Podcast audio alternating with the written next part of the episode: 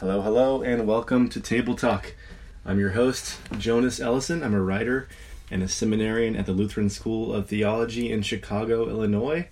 I'm preparing for Word and Sacrament ordained ministry in the Lutheran Church, but currently I am a seminarian. I am not a trained ordained minister, so please know that, um, you know, I might break things. I'll try not to. I'll try not to break anything here theologically, but I might. You know, I'm still in training, so just want to say that up front.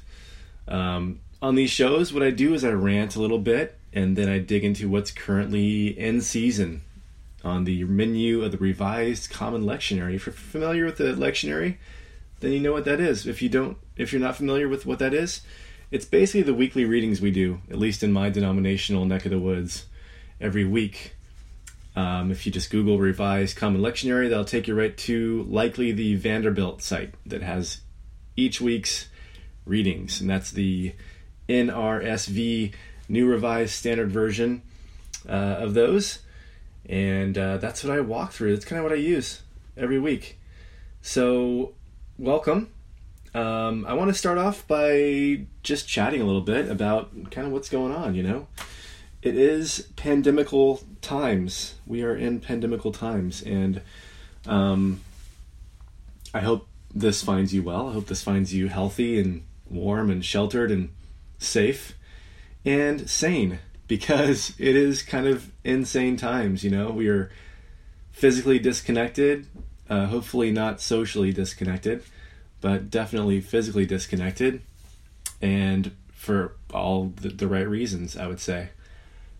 I have noticed how easy it is, though, to to scapegoat oh, that's this is always. I think it's kind of a human thing to scapegoat, especially, but especially in times like like this, times of chaos or um, uh, grief, um, upheaval. You know, it's easy to, to to to scapegoat.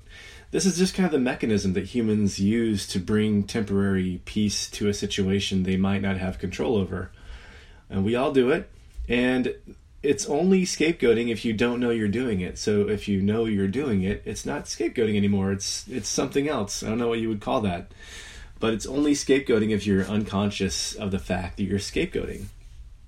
So I just, you know, I, I hang out on the social webs just because, you know, I live nowadays and it's hard not to. I've tried to disconnect many times from the Facebooks and Instagrams and Twitters out there, but it's really hard. Um, and I don't know if it's even necessary. You know, I'm kind of like going back and forth. Do I disconnect? And when I disconnect, I feel kind of out of touch. Um, but then when I reconnect, I'm like kind of butting up against all these crazy political or, or partisan, I guess you should say. I'm trying to, by the way, I'm trying to differentiate more between like political and partisan. I think political is who we are. I think politics people will say like let's not get political. I think it's impossible to not be political. Political is just kind of speaking of our life together our communal life. Um, partisan is when you say democrat or republican usually in america standards. And i see a lot of partisan stuff going on. Um, that seems to be the religion of the day uh, partisanship. So that is what is most is the loudest.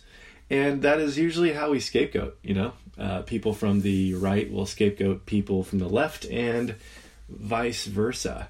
I do it all the time. I happen to fall, full disclosure, on the political or the partisan left, and I find myself scapegoating folks on the right uh, quite a bit. And I feel justified in that, but I also know how that goes.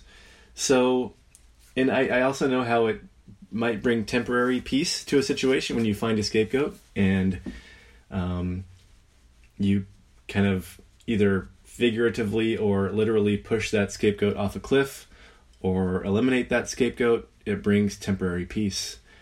But that peace is temporary. So uh, some say that that's what the gospel is about is ending scapegoating jesus as the final scapegoat and i think that's really intriguing if you want to look it up it's girardian Rene Girard is their philosopher uh, who kind of heralded this, and he has since passed away. But his school of thought carries on into Girardian atonement theory. Um, you can just Google that up and find all kinds of stuff to keep you busy. But yeah, it's easy to do that nowadays to scapegoat people, um, whether it is a, a, partisan party, uh, is that right? Partisan party, um, or just someone who hoards toilet paper and flour, or someone who violates physical distancing protocol, or vice versa. Maybe it's someone who is too stringent on the physical distancing purity culture of the day. Um, you know, it's endless how we scapegoat. But I just want to bring to mind if you might be doing that. I, I know I am, and I know it feels good, and I'm probably going to keep doing it, but I'm always going to try to be aware of that too. Uh, keep myself in check if possible. So, so there's that. Another thing I've noticed is that the grace is wearing off. And what I mean by that is early on in this pandemic, there was a lot of grace. It was like we're being hit by this worldwide global pandemic. And so, you know, you hear this talk of um, people are, you know, like eviction laws are being relaxed and foreclosure laws are being relaxed and disconnection, like for utility payments, you know, utility companies couldn't disconnect people. And I think that still those those laws are still in place. But just there was an overall sense of grace and mercy. I remember like my seminary professors were and, and they still are. But I mean like very we're very like relaxed. Okay, you know, let's just get through this. Let's lower the bar. Everybody was talking about lowering the bar. Um, but that was a month ago or so. And I don't know if it's like I don't know if it, see I'm scapegoating them. I'm who who were they? My professors or uh, you know, whatever it is. Uh, but I'm saying it's not them. They they are actually very merciful on us right now. But I'm just saying we just like internally are raising the bar. It's amazing how we do this. We just we naturally raise the bar. Like when the pandemic first hit, a lot of people were like, "Okay, it's kind of like a Sabbath. Let's take some let's take a break. Let's step back.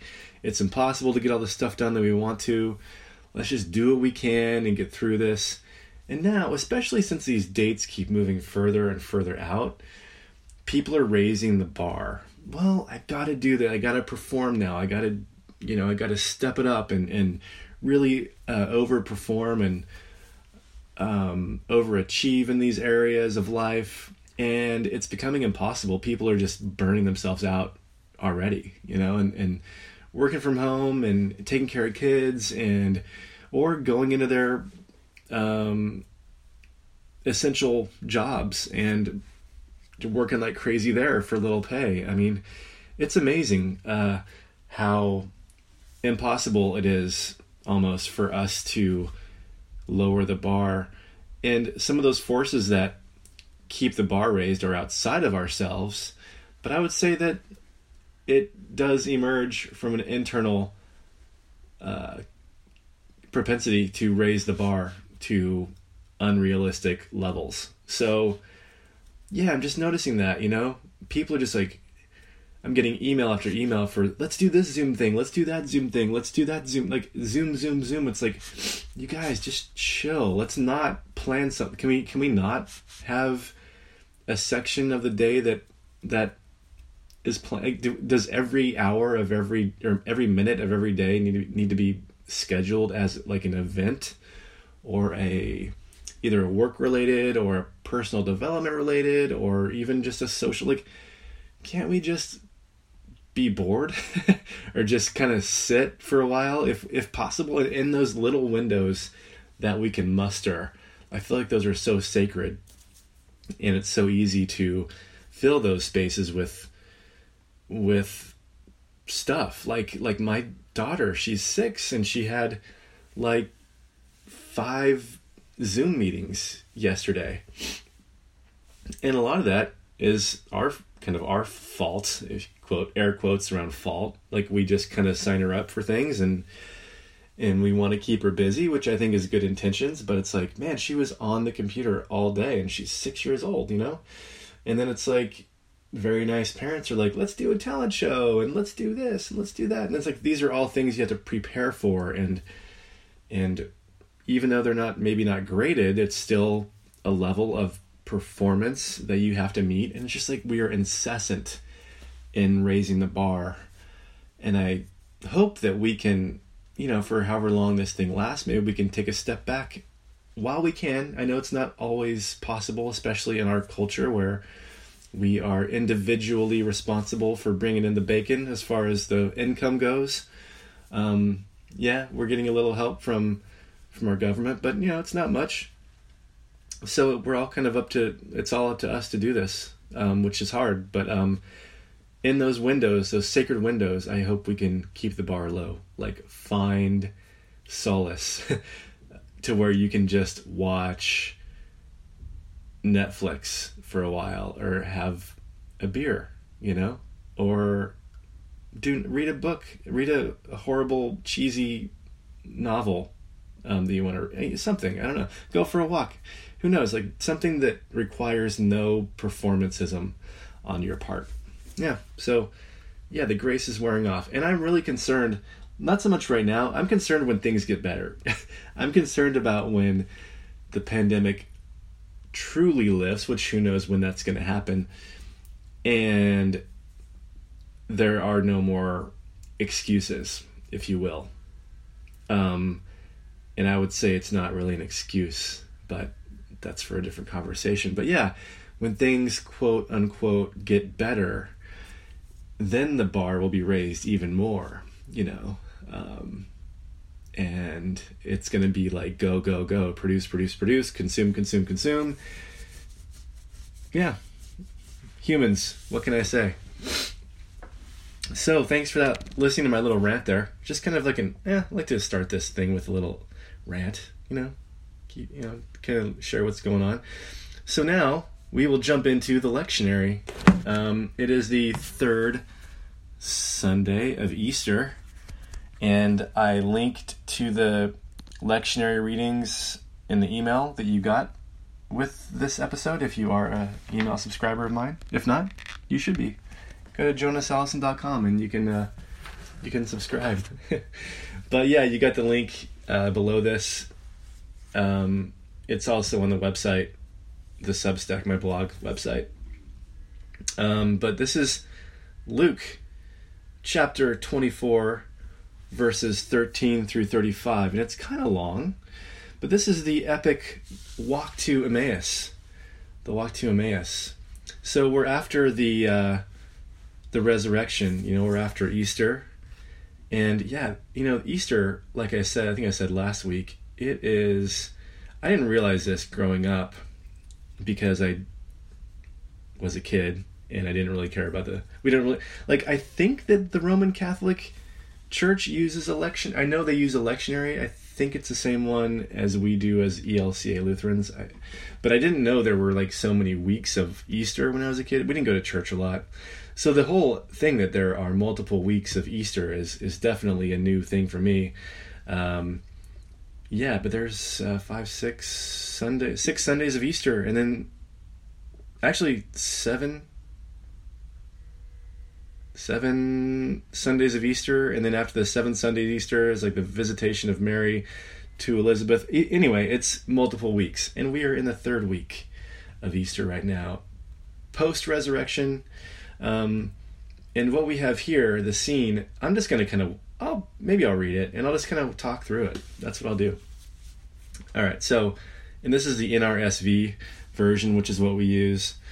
You can use whatever. If you want like a more colloquial or conversational version, by the way, for Bible stuff, not sure if you're aware, but Bible Gateway is kind of the go to um, online Bible website, and they also have an app but you can click it's really easy to use and you can click on whatever version you want. I like i said i use nrsv the new revised standard version because that's what we use in the church. But if you want like a super conversational one uh, and kind of a quirky one uh, i really like it. Some people kind of especially like theologians kind of like kind of like turn their nose up to it.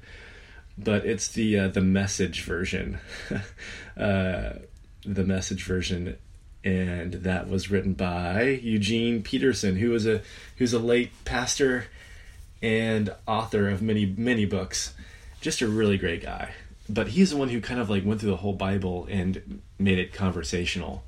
And apparently it's somewhat theologically astute, you know. Like I said, a lot of hardcore theologians kind of bicker about that, but um but yeah, I'm going to be going off of NRSV. So without further ado, we're going to jump into the gospel, um, the walk to Emmaus after the resurrection, starting with uh, 24:13.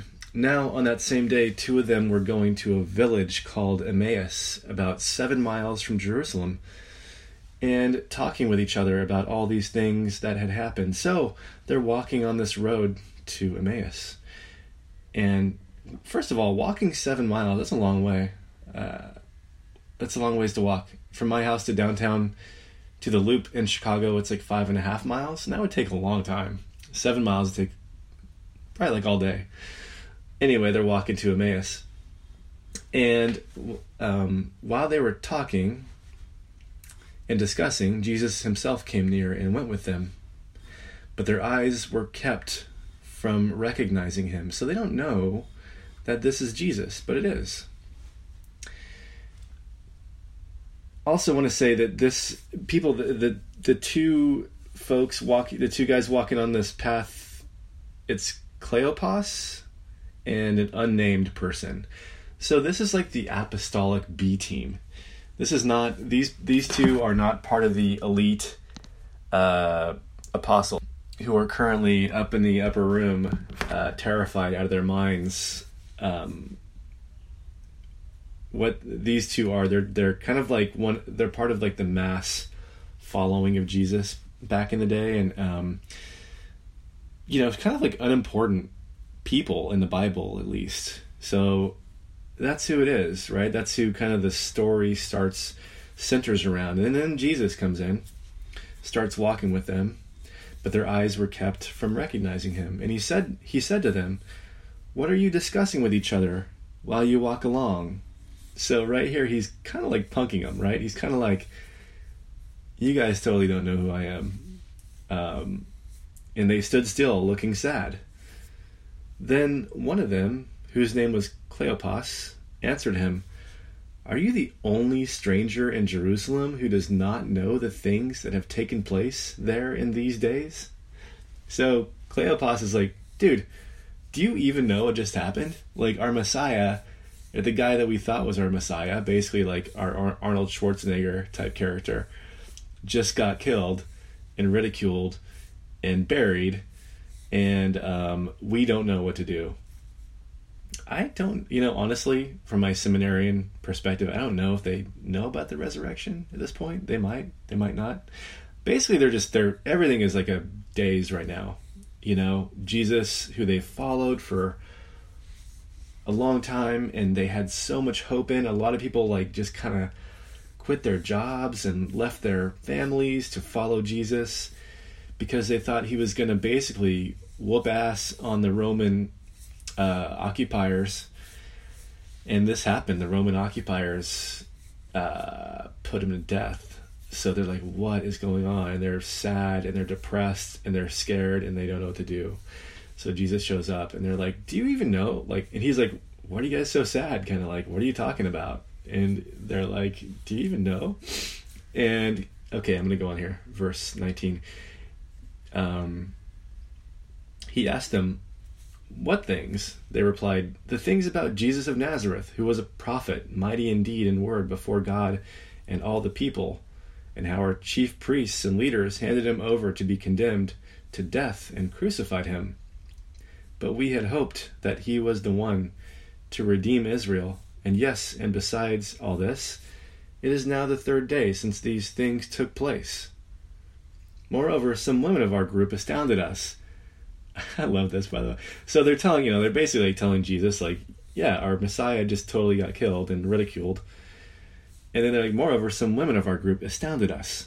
Like, these women who are basically nothing in our society right now actually did something crazy. Like They were at the tomb early this morning, and when they did not find his body there, they came back and told us that they had indeed seen a vision of angels who said that he was alive. Um, some of those who were with us went to the tomb and found it just as the women had said, but they did not see him. So, of course, the men have to, you know, they can't take the women's word for it. They have to go verify that, which they did. Then he said to them, um, This is Jesus, who they don't know is Jesus. Oh, how foolish you are, and how slow of heart to believe all that the prophets have declared. Was it not necessary that the Messiah should suffer these things and then enter into his glory? And then, beginning with Moses, Moses and all the prophets, he interpreted interpreted to them the things about himself in all the scriptures. So he's telling them basically, like, you guys, this had to happen. You know, if you look back at the at the prophets, the prophecies, like the Messiah had to die and be risen. That's what happened. What you know, like, why are you so sad? Why are you so like? How is this a shock to you? Um, and so here we get into the, and this is the whole Christian belief is that Jesus is kind of like all the prophecies in the Hebrew Bible were pointing to Jesus. Now, our Jewish siblings don't see it that way. And I say that is awesome. I don't think they should see it that like really I, I ecumenical discussion, interfaith, whatever you want to call it, discussion is way more interesting when people come together and share their perspective fully, fully, boldly um, um, with each other um, in the same room, all, around the same table. And without trying to convince each other or uh, being offended that someone else thinks something differently, of course, when it gets to the point of someone trying to hurt someone else because of their beliefs, then of course that's offensive, which Christians have uh, have not been um, innocent about. But that's another discussion. Um, I don't know if anyone has been innocent, but yeah, but no, inter- like ecumenical uh, discussion here is key and is interesting and is part of being human. But yeah, that's kind of what he's saying here. All like the Hebrew Bible points to him, points to this death and resurrection. As they came near the village to which they were going, he walked ahead as if he were going on. So at this point, they still don't know that this is Jesus. They still are just terrified and confused and like, who is this stranger who just walked up and started telling us these crazy things? Like, who is this guy? And Jesus kind of lays it out for them and says, like, basically, bam, this had to happen. This is inevitable. Jesus came to fulfill the law, the prophecies. Um, okay. They came near the village to which they were going. He walked ahead as if he were going on. But they urged him strongly, saying, Stay with us, because it is almost evening and the day is now nearly over. So he went in to stay with them. So these two B team, apostolic B team members invite this stranger, who is Jesus, in to stay with them. So they are the host, right? They are the host and they're inviting the stranger in. This has ties to immigration. Uh, we are in, like, it's easy for Americans to be like, yes, you are welcome to our country. Come on in and stay the night. You know, or like, or not. Um, but see what happens here. This is like the mic drop moment. When he was at the table with them, Jesus, he took bread, blessed and broke it, and gave it to them. Then their eyes were opened, and they recognized him, and he vanished from their sight. That is the gospel of the Lord. That is the end of the gospel. Wait, no, I'm sorry. Let's back up. Sorry, seminary mistake. See, I'm I'm I'm a, I'm in training. I had to scroll down. Okay, so then their eyes were opened, and they recognized him, and he vanished from their sight. Yes, that is the mic drop. Then they said to each other, Were not our hearts burning within us while he was talking to us on the road, while he was opening the scriptures to us.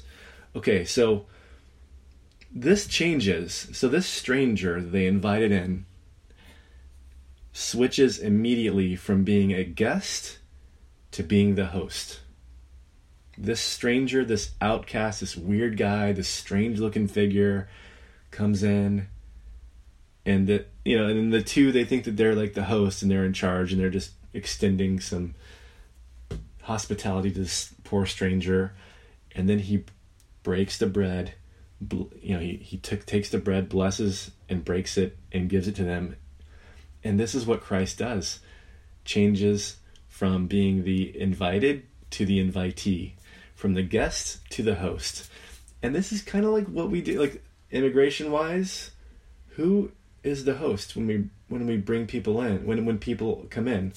I feel like if we swap that the narrative to like oh wow yeah like we're all kind of guests like you know the only true host is christ.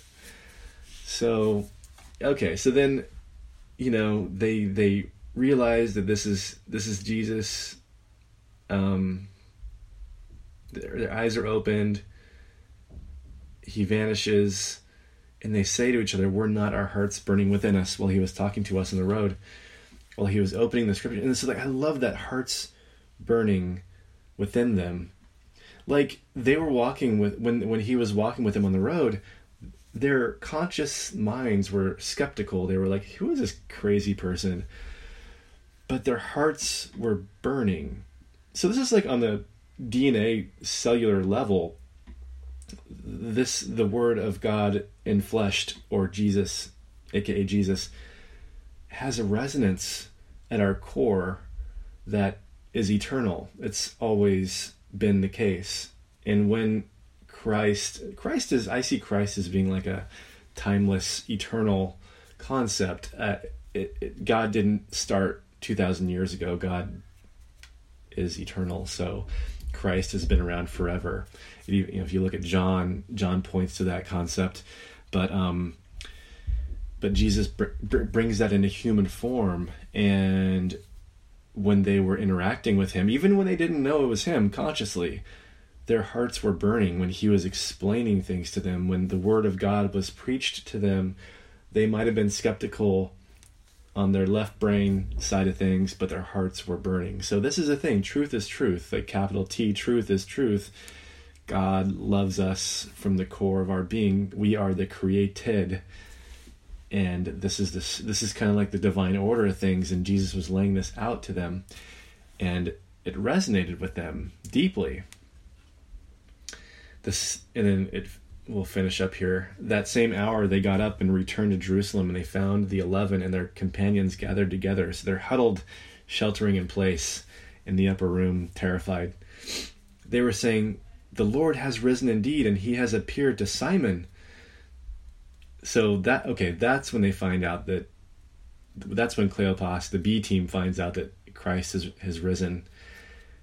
Uh, then they told what it, then they told what had happened on the road and how he had been made known to them in the breaking of the bread. So, yeah, the A team, you know, the B team shows up, and the A team's like, "You guys, Christ has risen," um, and then the B team was like, "Yeah, we just saw him on the road, and he broke bread, blessed it, gave it to us, and vanished." Mic, drop. So, um, I love. There's so much more to this um, little story, and yeah, I I would recommend meditating on this. You know, it's really a good one, and I think a, a big point here is that Christ comes to us. You know, Christ comes to us in our fear, in our terror, in our confusion, in our long walks where we don't know where we're going or what to do next, when we are faced with sorrow and despair, Christ shows up. And usually, when Christ shows up, we don't recognize Christ. We don't until Christ is gone, until later. And we're like, oh my God, our hearts were burning. That was a sacred moment or that was that was Christ. Um, and it's not limited to the, bo- the the bodily Jesus. Right now, you know, we there's an element of theosis in that everything is infused. Every all of us are infused with Christ. So Christ is truly everywhere. The thing is, we can hardly ever see Christ in the moment. It usually takes hindsight, looking back. So we can hold strong, strong to that. We can, we can. That's an anchor for us, especially in these pandemical times, knowing that you know what we our left brains are very confused and we don't know what to do and we're scared and we're scapegoating and we're raising the bar trying to control life like we always do and that's okay. Um, but let's just know that there is something deeper going on here. There is that god's love is present even at the base of this and all will be well with our soul so I'll close with a blessing. May the Lord bless you and keep you. May the Lord's face shine on you with grace and mercy.